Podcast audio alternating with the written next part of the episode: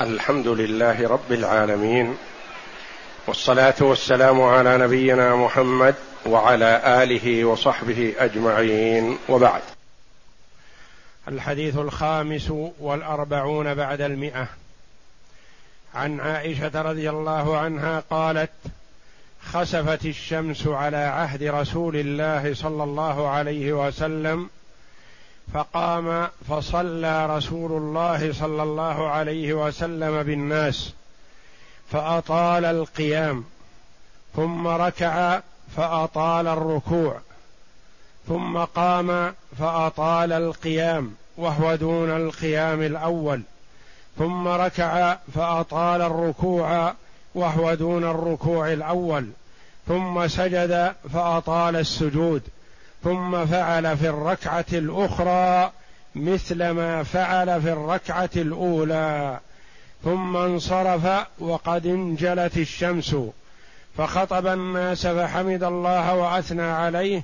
ثم قال إن الشمس والقمر آيتان من آيات الله. لا ينخسف لا تنخسفان لموت أحد ولا لحياته. فإذا رأيتم ذلك فادعوا الله وكبروا وصلوا وتصدقوا. ثم قال يا أمة محمد والله ما من أحد أغير من الله سبحانه من أن يزني عبده أو تزني أمته. يا أمة محمد والله لو تعلمون ما أعلم لضحكتم قليلا ولبكيتم كثيرا. وفي لفظ فاستكمل أربع ركعات وأربع سجدات.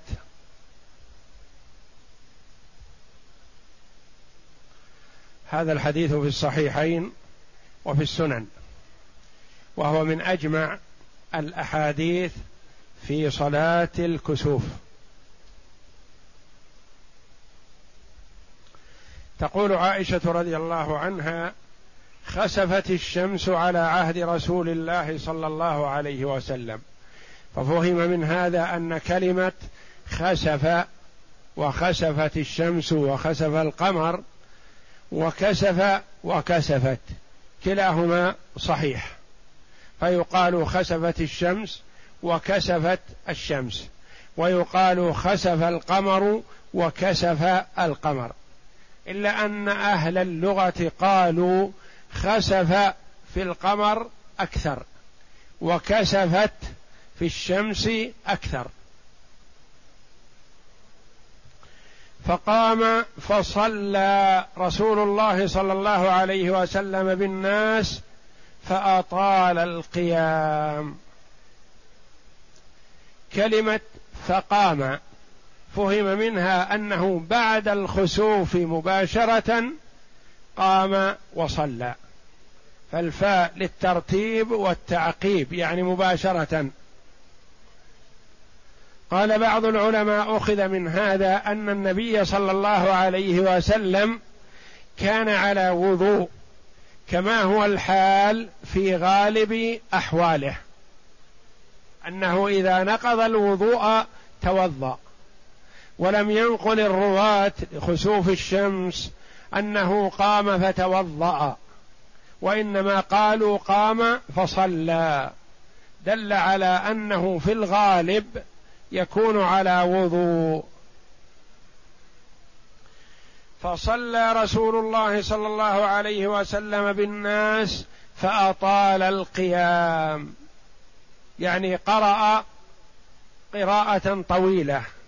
ورد في بعض الروايات أنها بقدر سورة البقرة. يعني بقدر خمسين صفحة من صفحات القرآن. قرأ في الركعة الأولى.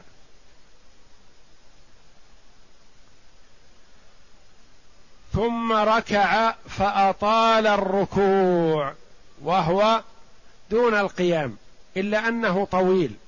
حتى قال بعض العلماء بقدر مئة آية أو سبعين آية ركوعه.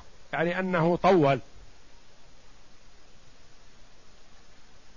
ثم قام فأطال القيام مرة أخرى. وقرأ الفاتحة وقرأ قراءة طويلة وهي دون القراءة الأولى. قال بعض العلماء بقدر سورة آل عمران. قراءة طويلة. وهو دون القيام الأول لأن آل عمران دون البقرة.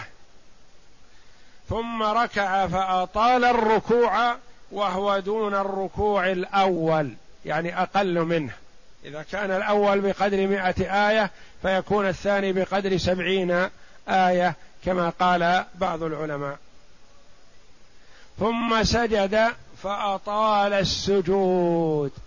دل على أنه صلى الله عليه وسلم لم يطل القيام الثاني من الركوع الثاني وإنما هو كالمعتاد.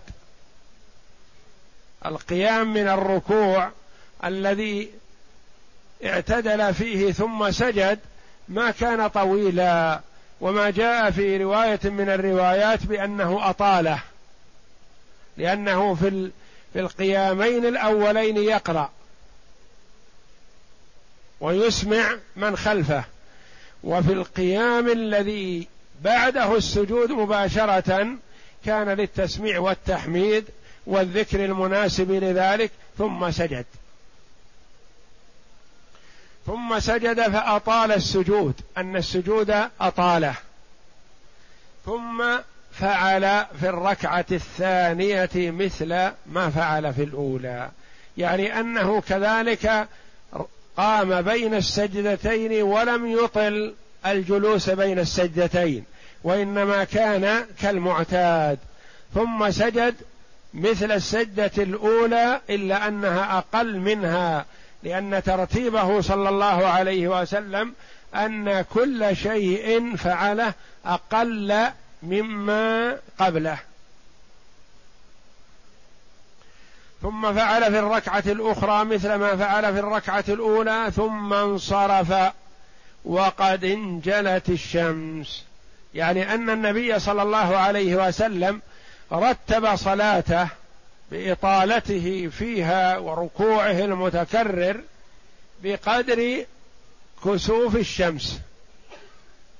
فيحسن في الإمام أن يكون انصرافه من الصلاة بقدر وقت الكسوف بحيث أنها تنجلي بإذن الله بعد نهايته.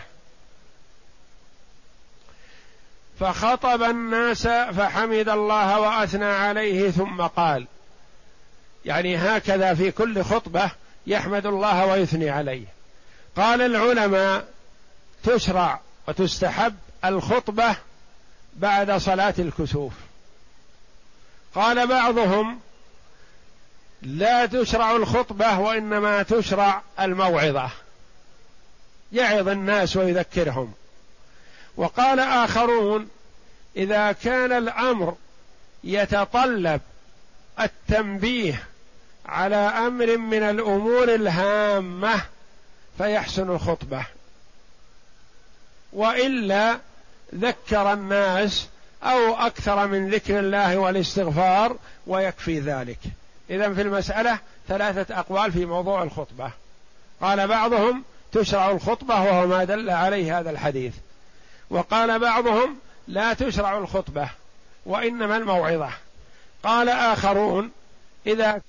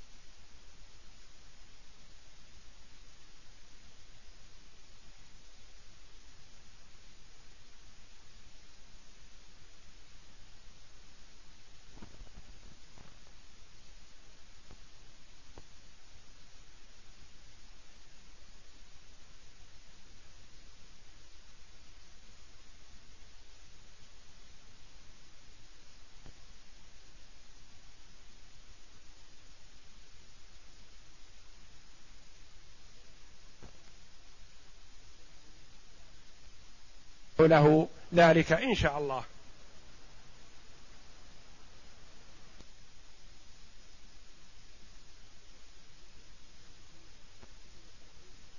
في كتب التوحيد وفي كتب العقيدة وكتب شيخ الإسلام ابن تيمية رحمه الله وشروحها. ومن أفضل شروحها ما شرح شرح الشيخ محمد بن عثيمين رحمه الله للعقيدة الواسطية والتدمرية والطحاوية وغيرها من كتب العقيدة. وهناك فروق كثيرة.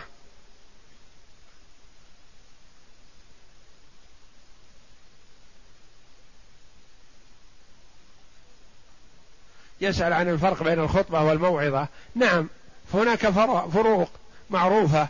الخطبة غالبا ما تكون يخطب قائما. ويبدأها بالحمد لله والثناء عليه والصلاة على النبي صلى الله عليه وسلم وبطريقة خطابية. وأما الموعظة فقد يعظ وهو جالس في المحراب وفي مكان الصلاة ونحو ذلك.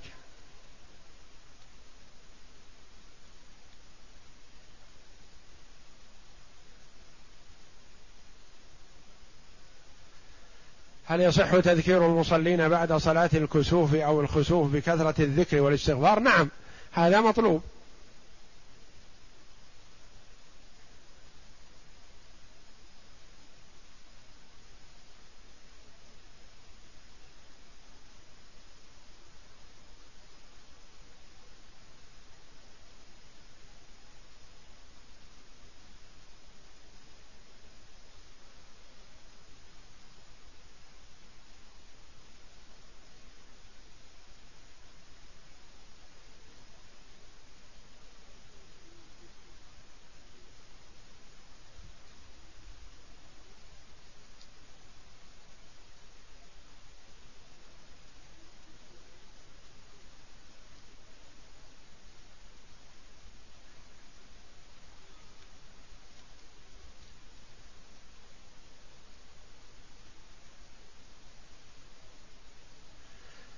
يسأل عن كيفية إخراج زكاة حلي المرأة. هل تباع الحلي ثم تخرج منها الزكاة أم تقوم القيمة ثم تخرج من القيمة؟ إذا أرادت المرأة أن تخرج زكاة حليها تقومه. كم يساوي؟ قالوا يساوي أربعين ألف ريال مثلا. تخرج منه ما قيمة ألف ريال أو تخرج ألف ريال من ما عندها. وهكذا. يعني سواء أخرجت من عينه لأن الذهب والفضة أخرجت زكاتها من عينها أو أخرجتها من غيرها. مثلا عند فلان لك وديعة أربعون ألف. يصح أن تأخذ من هذه الأربعين ألف ألف وتدفع زكاة. ويصح أن تخرج من جيبك ألف وتترك الأربعين على ما هي عليه وتخرج من جيبك ألف وتجعله زكاة لهذه فسواء أخرجت مما عندك أو أخرجت منها. والله أعلم. وصلى الله وسلم وبارك على عبده ورسول نبينا محمد وعلى آله وصحبه أجمعين.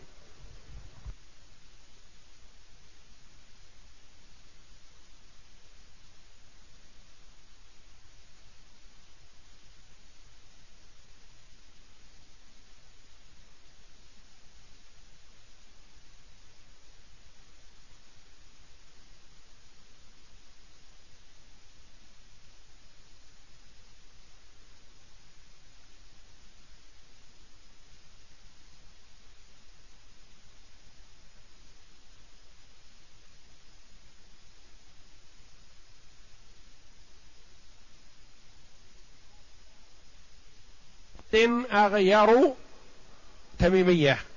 ما من أحد أغير حجازية. ما هي الحجازية؟ هي ماء فقط. أغير كلمة. لا دخل لها بالحجازية ولا التميمية. وإنما ماء لأن ماء إذا كانت عاملة يقال لها حجازية. إذا كانت غير عاملة يقال لها تميمية. ما من أحد اغير من الله. اغيري بكسر الراء. اغير صفة لأحد. صفة على المحل. على اللفظ لا على المحل. المحل الرفع.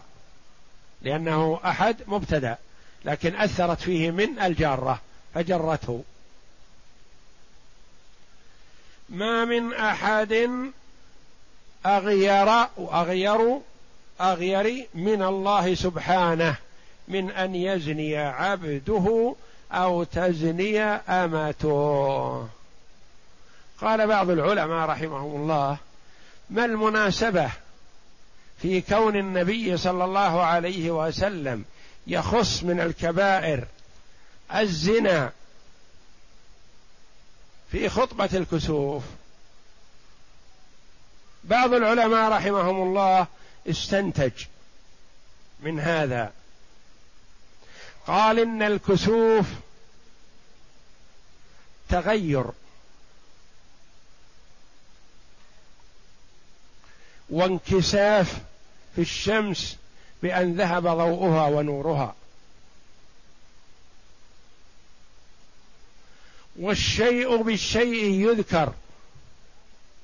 الزنا قال النبي صلى الله عليه وسلم لا يزني الزاني وهو حين يزني وهو مؤمن.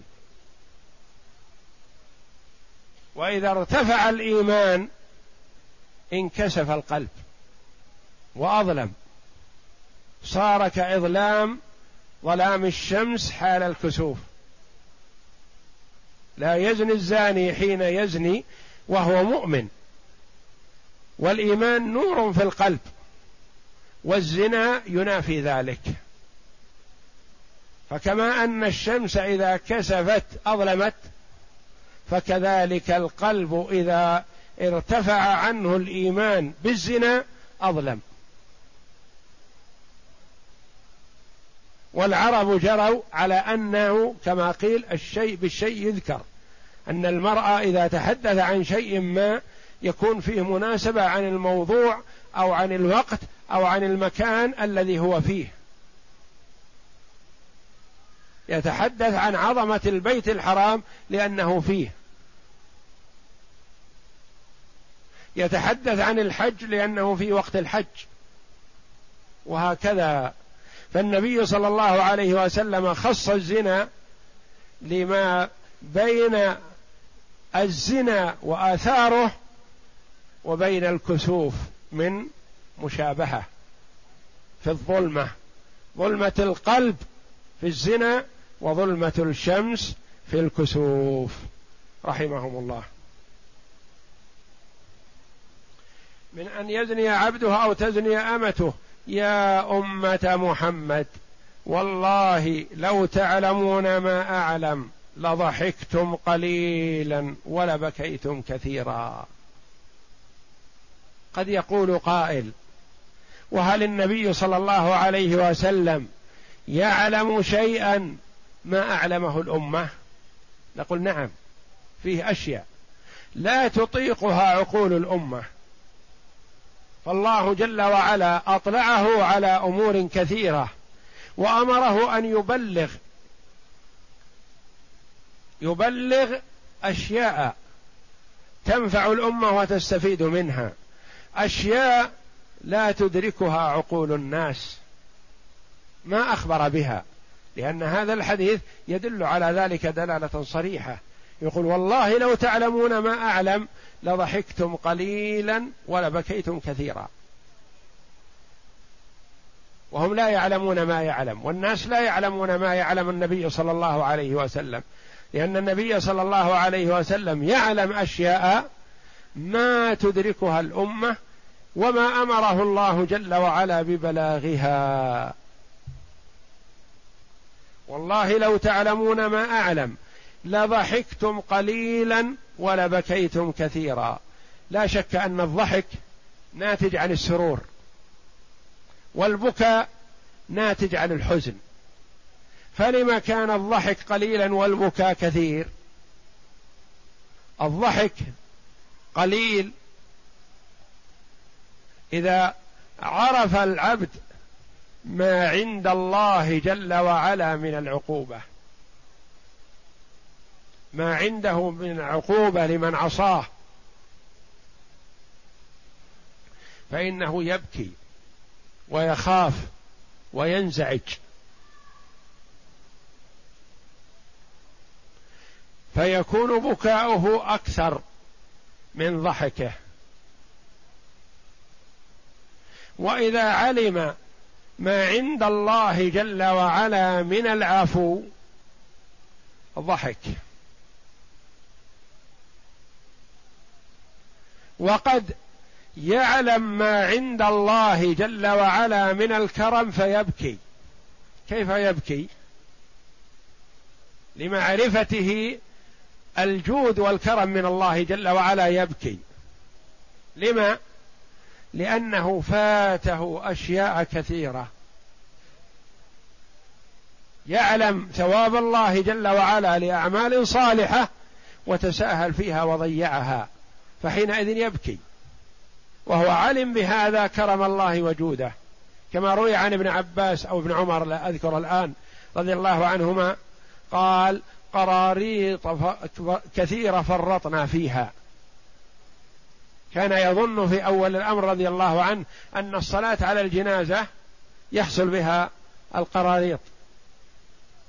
ثم علم بعد ذلك أن الصلاة فيها وأن اتباع الجنازة فيها قراريط أخرى. أسف وندم وقال قراريط كثيرة فرطنا فيها. فقد يبكي المرء إذا عرف جود الله جل وعلا وفضله. قال العلماء رحمهم الله يؤخذ من هذا أنه ينبغي للخطيب أن يغلب على الناس جانب الخوف. انه قال بكيتم كثيرا ولضحكتم قليل. فيغلب جانب الخوف لأن الناس يحتاجون إلى ما يدفعهم للعمل.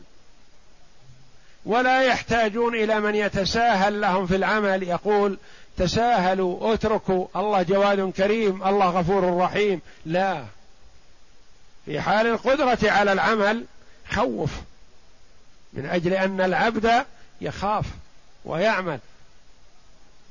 في حال المرض في حال كون الإنسان ما يستطيع يعمل أنت جئت لتزور مريض لا تخوفه يا أخي. لا تخوفه. غلب جانب الرجاء عنده لأن الآن ما يستطيع أن يعمل.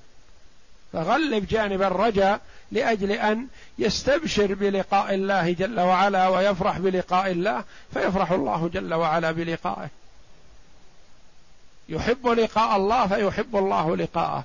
ففرق بين الخطبة وبين زيارة المريض.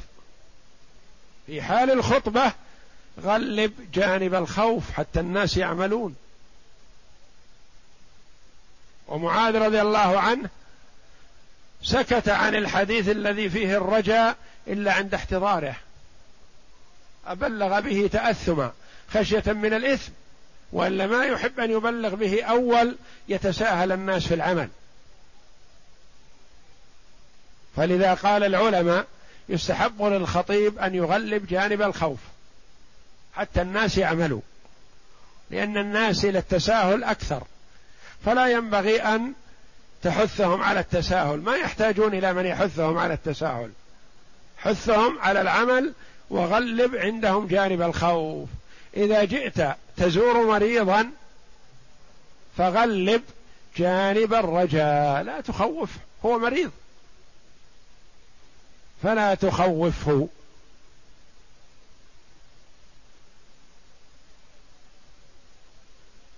والله لو تعلمون ما أعلم لضحكتم قليلا ولبكيتم كثيرا. وفي لفظ يعني من ألفاظ الحديث والحديث روي بألفاظ كثيرة وكله مروي عن عائشة رضي الله عنها لكن الرواة عنها يختلفون. وفي لفظ فاستكمل أربع ركعات وأربع سجدات. أربع ركعات يعني كل ركعة فيها ركوعان وفيها سجدتان.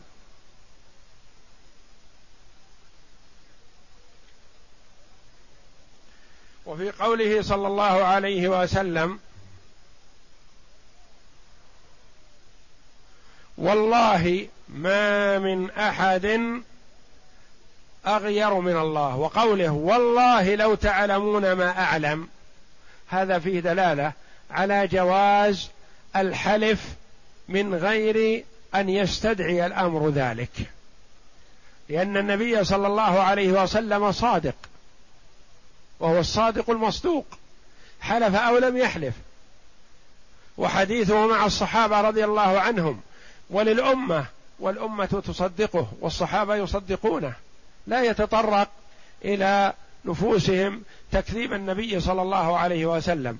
ومن تطرق إليه ذلك فقد كفر والعياذ بالله. ومع ذلك حلف دليل على أن الحلف إذا كان على بر وصدق فإنه لا بأس به. ولو لم يطلب. وقد قال عمر رضي الله عنه لا تمنعكم اليمين من حقوقكم والله إن في يدي عصا ويهز العصا وهو على المنبر رضي الله عنه. فالحلف الصادق توحيد لله جل وعلا. كما أن الحلف بغير الله شرك فالحلف بالله توحيد. لكن إذا كان صادقا فهو فله أجر بذلك.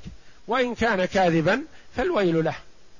من حلف على يمين يقتطع بها مال امرئ مسلم لقي الله وهو عليه غضبان. قالوا يا رسول الله وإن كان شيئا يسيرا قال وإن كان قضيبا من أراك.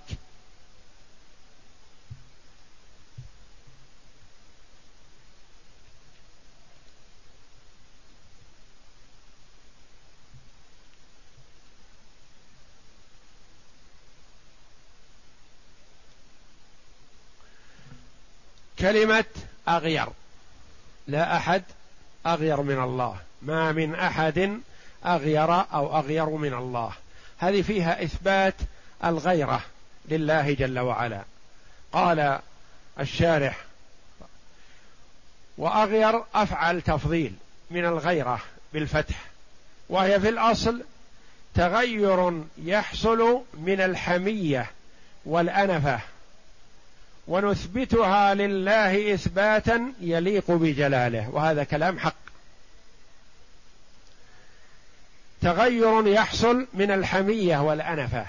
يقال غارت الزوجة مثلا على زوجها أو غار الزوج على زوجته إذا رآها برزت أمام الرجال الأجانب. يغار يقال غارت الأم من زوجة ابنها. يعني تأثرت أن الزوجة استأثرت بمحبة ابنها فغارت الأم. هذه في المخلوقين الغيرة. بعض العلماء رحمهم الله أخطأوا في هذا وهم من أجلة العلماء رحمهم الله إلا أنهم في هذا الباب أخطأوا في باب الصفات. أول هذه الصفة لأنهم توقعوا أو خشوا من مشابهة المخلوقين. وليس الأمر كذلك. فصفات الله جل وعلا الثابتة بالكتاب والسنة يجب علينا الإيمان بها واعتقادها.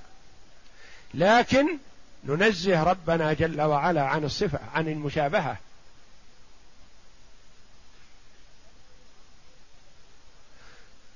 فلا نعطل بنفي الصفة. ولا نشبه باثبات بإثباتها مثل صفة المخلوقين. قال في فتح الباري وأصلها يعني الغيرة في الزوجين والأهلين وكل ذلك محال على الله. لأنه منزه عن كل تغير ونقص. فيتعين حمله على المجاز. هذا قوله رحمه الله وهو قول خطأ. وهو من هو؟ ابن حجر رحمه الله. في العلم والفضل وكتبه وشرحه لفتح لصحيح البخاري إلا أن بعض العلماء في باب الصفات أخطأوا. يقول وكل ذلك محال على الله لأنه منزه عن كل تغير ونقص فيتعين حمله على المجاز. يقول ما نقول إن أغير إن على حقيقته بل على المجاز. يعني ينفي هذه الصفة عن الله جل وعلا. ونقول لا بل نثبت وننزه.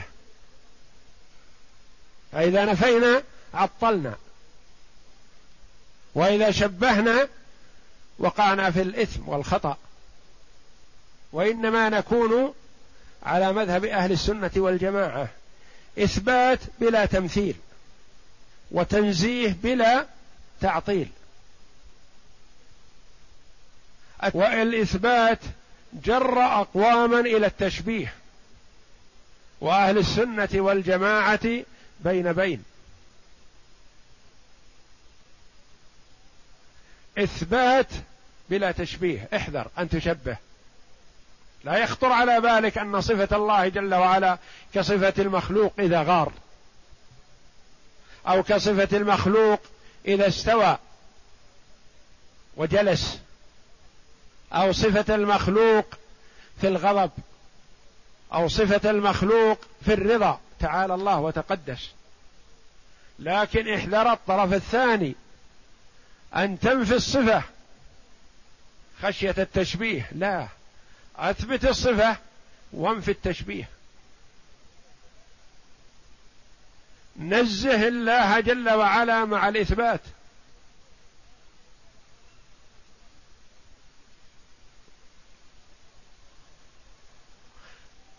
وأثبت بلا تشبيه. فكما تقدم أكثر من مرة الطوائف في باب صفة الله جل وعلا ثلاث طرفان ووسط. طرفان ووسط. طرف غلوا في التنزيه فنفوا. قالوا إذا قلنا لله وجه شبهناه بالمخلوق. فنفي الوجه عن الله جل وعلا. وهذا خطأ. الله جل وعلا يثبت الوجه لنفسه تعالى وتقدس ونحن ننفيه. هؤلاء غلوا في التنزيه فنفوا. آخرون طرف آخر غلوا في الإثبات. قالوا لله يد كيدي وله وجه كوجهي. تعالى الله وتقدس. أن يشبه بالمخلوقين. له سمع كسمعي له بصر كبصري تعالى الله هذا خطأ وجهل وضلال. أهل السنة والجماعة أخذوا الحسن من هؤلاء مع الحسن من هؤلاء ونفوا السيء عند هؤلاء وعند هؤلاء. الذين غلوا في التنزيه عندهم حسن وهو التنزيه. لكن تجاوزوا الحد.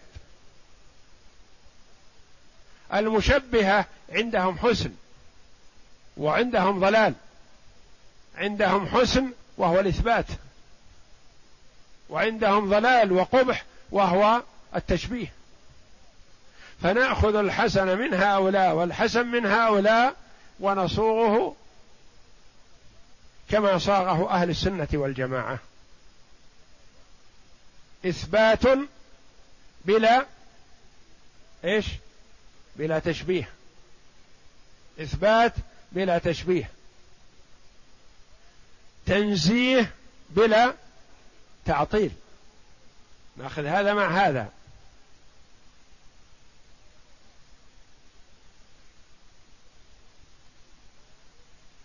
إثبات بلا تشبيه. لأن المثبتين بعضهم شبهوا فظلوا في التشبيه. إثبات بلا تشبيه.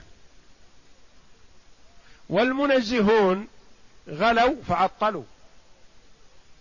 فننزه تنزيها بلا تعطيل. انتبه. هذه مع هذه. إثبات بلا تشبيه. لا نقول إثبات بلا تعطيل. إثبات بلا تعطيل متناقض. هم أثبتوا أثبتوا لكنهم أخطأوا في التشبيه. والآخرون نزهوا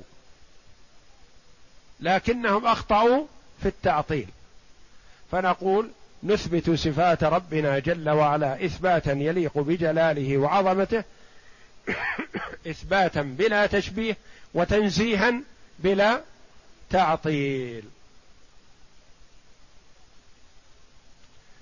آه، سمعنا كلام ابن حجر رحمه الله وعفى الله عنه. ونقول المحال على الله سبحانه وتعالى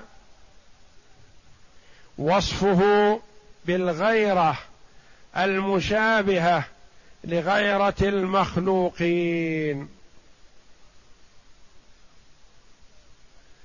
وأما الغيرة اللائقة بجلاله سبحانه وتعالى فلا يستحيل وصفه بها. يعني هو أثبتها لنفسه وأثبتها له رسوله ونحن نقول يستحيل وصفه بها. لا يا أخي هذا لا يليق. نحن أعلم بالله من رسول الله. لا. أثبتها له الرسول ونحن نقول يستحيل. لا هذا خطأ. نحن نتبع نتبع الرسول.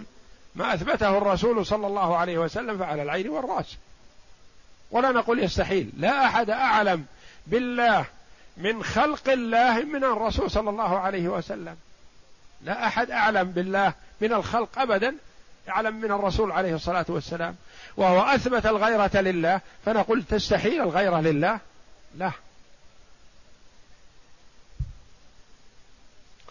فنقول المحال على الله سبحانه وتعالى وصفه بالغيرة المشابهة لغيرة المخلوقين. وأما الغيرة اللائقة بجلاله سبحانه وتعالى فلا يستحيل وصفه بها كما دل عليه هذا الحديث وما جاء في معناه فهو سبحانه يوصف بالغيرة عند أهل السنة والجماعة على وجه لا يماثل فيه صفة المخلوقين ولا يعلم كنهها وكيفيتها إلا هو سبحانه. ما نعلم كنها ولا كيفية هذه الغيرة لا نعلمها إلا الله سبحانه وتعالى هو الذي يعلم ذلك. إلا هو سبحانه كالقول في الاستواء والنزول والرضا والغضب وغير ذلك من صفاته سبحانه وتعالى. كذلك نثبت لربنا الرضا ونثبت لربنا الغضب ونثبت لربنا الاستواء ونثبت لربنا اليد والوجه وغير ذلك من الصفات الثابتة بالكتاب والسنة. ولا نأتي بصفات من قبل أنفسنا. مهما استحسناها لا.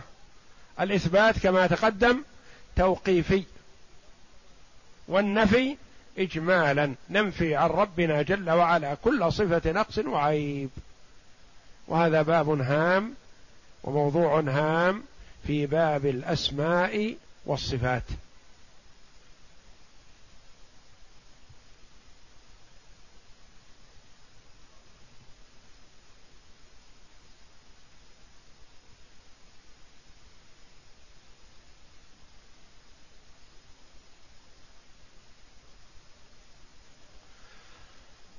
وردت صلاة الكسوف على كيفيات متعددة منها الأمر بالصلاة مجملا. كما ورد في حديث أن النبي صلى الله عليه وسلم صلى ركعتين. الصلاة مجمل صلوا كما في آخر هذا الحديث. ومنها أنه صلى ركعتين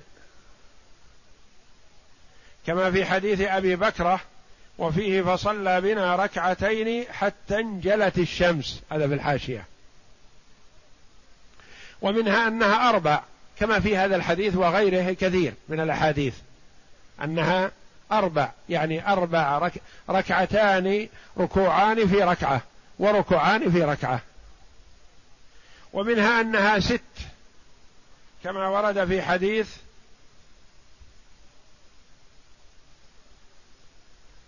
أخرجه الترمذي في الصلاة في باب صلاة الكسوف.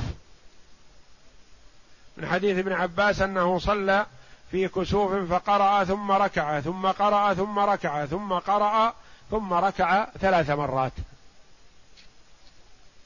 ومنها ثمان ركعات ومنها عشر ركعات يعني في كل ركعة خمس ركوعات. كلها وردت إلا أن بعضها فيه مقال. ومن المعلوم كما هو الثابت أن الكسوف حصل في عهد النبي صلى الله عليه وسلم مرة واحدة ولكن اختلف الرواة رحمهم الله.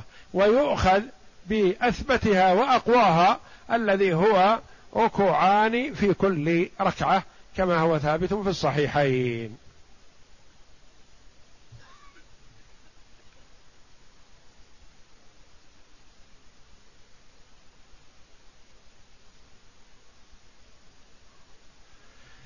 وفي كل هذه الوجوه لم يرد إلا أربع سجدات فقط يعني في كل ركعة سجدتان كالمعتاد ما ورد فيها الزيادة.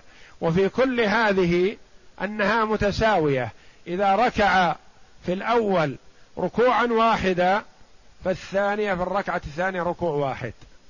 وإذا ركع في الركعة الأولى ركوعان فيركع في الركعة الثانية ركوعان ولم يرد أنه ركع في الأول ثلاث ركوعات وفي الثاني ركوعين فقط لا. وإنما هي وردت متناسبة متساوية.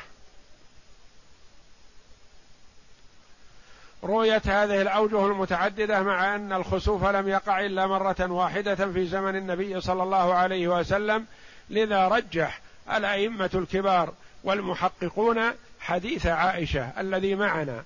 على غيره من الروايات وهو أربع ركعات وأربع سجدات وما عداها فقد ضعفه الأئمة أحمد والبخاري والشافعي وكذلك شيخ الإسلام ابن تيمية رحمهم الله جميعا.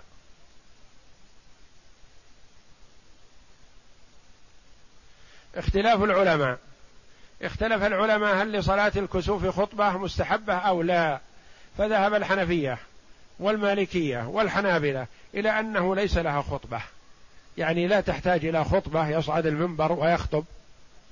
وذهب الشافعي وإسحاق وكثير من أهل الحديث إلى استحبابها لهذا الحديث. حديث عائشة فيه ذكر الخطبة.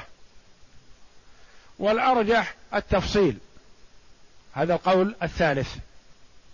وهو أنه إن احتيج إلى الخطبة وإلى موعظة الناس وتبين وتبيين أمر لهم استحبت كما فعل النبي صلى الله عليه وسلم لما قال الناس كسفت الشمس لموت إبراهيم.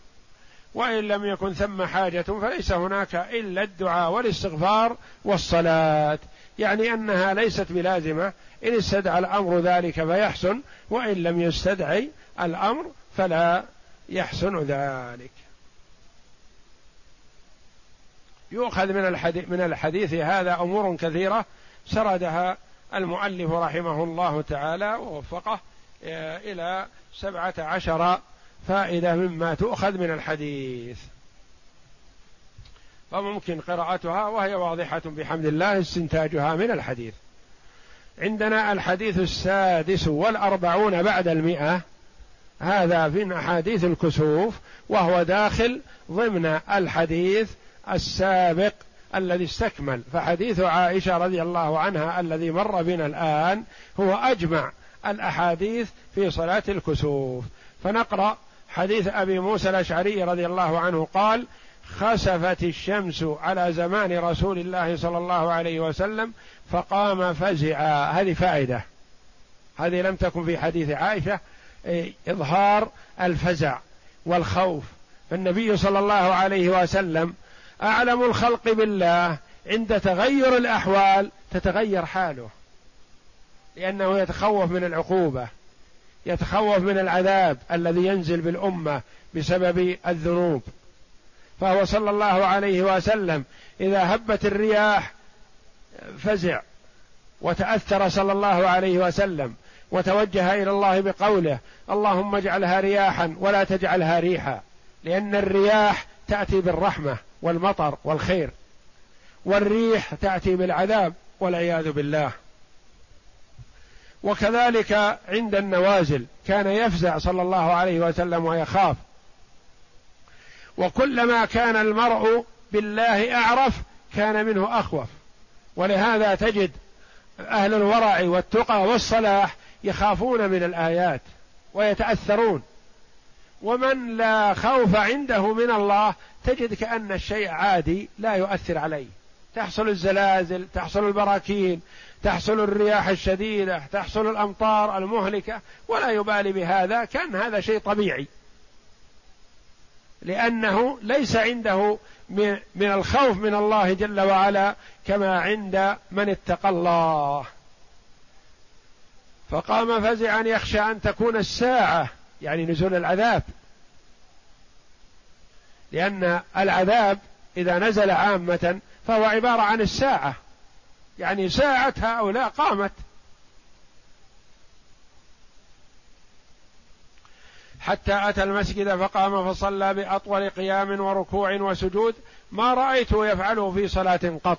دليل على تمييز صلاة الكسوف بهذه الإطالة. والنبي صلى الله عليه وسلم ميز بعض النوافل عن بعض. فميز صلاة العيدين بالتكبير. وميز صلاة الكسوف بالركوع الزائد. وميز صلاة الجنازة بعدم الركوع والسجود.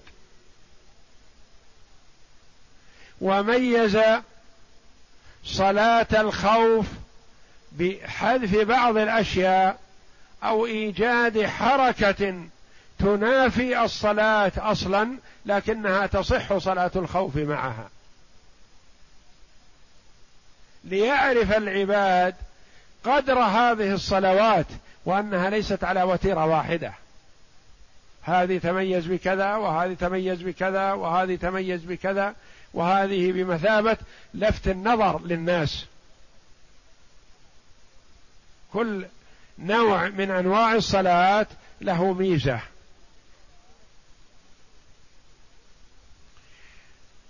ثم قال إن هذه الآيات التي يرسلها الله تعالى لا تكون لموت أحد ولا لحياته ولكن الله يرسلها يخوف بها عباده.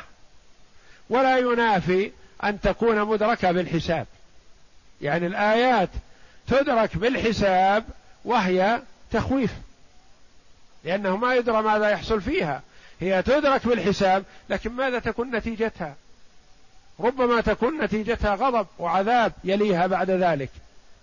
فالإنسان يتخوف وهي يخوف الله جل وعلا بها عباده وإن كانت مدركة في الحساب. فإذا رأيتم منها شيئا فافزعوا إلى ذكر الله ودعائه واستغفاره. هذا أمر من النبي صلى الله عليه وسلم بأن المرء إذا فزع من شيء ما أن يكثر من ذكر الله. إذا كان النبي صلى الله عليه وسلم شرع لها الصلاة كالكسوف والخسوف فتصلى. وإذا كان لم يشرع لها الصلاة فالدعاء والتضرع إلى الله جل وعلا والاستغفار والذكر. وذكر الله واستغفاره يرفع العقوبة بإذن الله. فافزعوا إلى ذكر الله ودعائه واستغفاره. قوله أن تكون الساعة يجوز في الساعة الرفع على أن تكون تامة والنصب على أنها ناقصة لأن كان تأتي تامة تامة فترفع الفاعل فقط.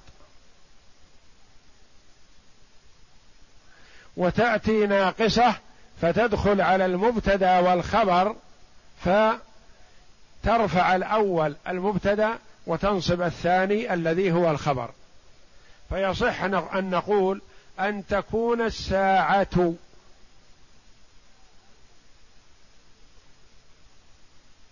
أن تكون الساعة يعني وجدت الساعة. فالساعة فاعل لتكون وتكون حينئذ تامة. ويصح أن نقول أن تكون الساعة. يعني أن تكون الساعة أن تكون هذه الساعة. فيكون المبتدأ الذي هو اسم كان محذوف والساعة خبر كان. فزعا منصوب على الحال ووجه فزعه أن تكون الساعة يعني خاف عليه الصلاة والسلام أن تكون الساعة أخذت الأمة. ففزع صلى الله عليه وسلم وخاف من ذلك. فافزعوا الفاء هذه الفزع الاسراع الشيء. يعني دليل على أنها إذا حصلت إذا حصل الكسوف والخسوف أن الإنسان يبادر ما ينتظر حتى يبلغ الكسوف أو الخسوف نهايته لا. بل يبادر بالصلاة عندما يراه.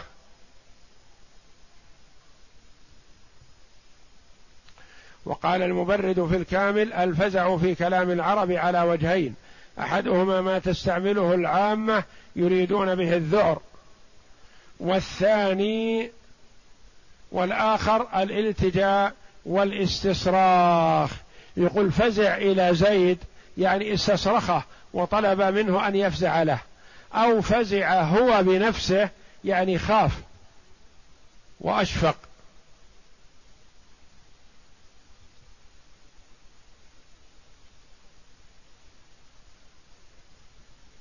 قال ابن دقيق العيد رحمه الله قوله مفزع إشارة إلى المبادرة إلى ما أمر به وتنبيه على الالتجاء إلى الله تعالى عند المخاوف بالدعاء والاستغفار وإشارة إلى أن الذنوب تسبب البلايا والعقوبات العاجلة والآجلة وإشارة إلى أن الاستغفار والتوبة سببان لمحو الذنوب وسبب لزوال المخاوف. والله أعلم. وصلى الله وسلم وبارك على عبد ورسول نبينا محمد وعلى آله وصحبه.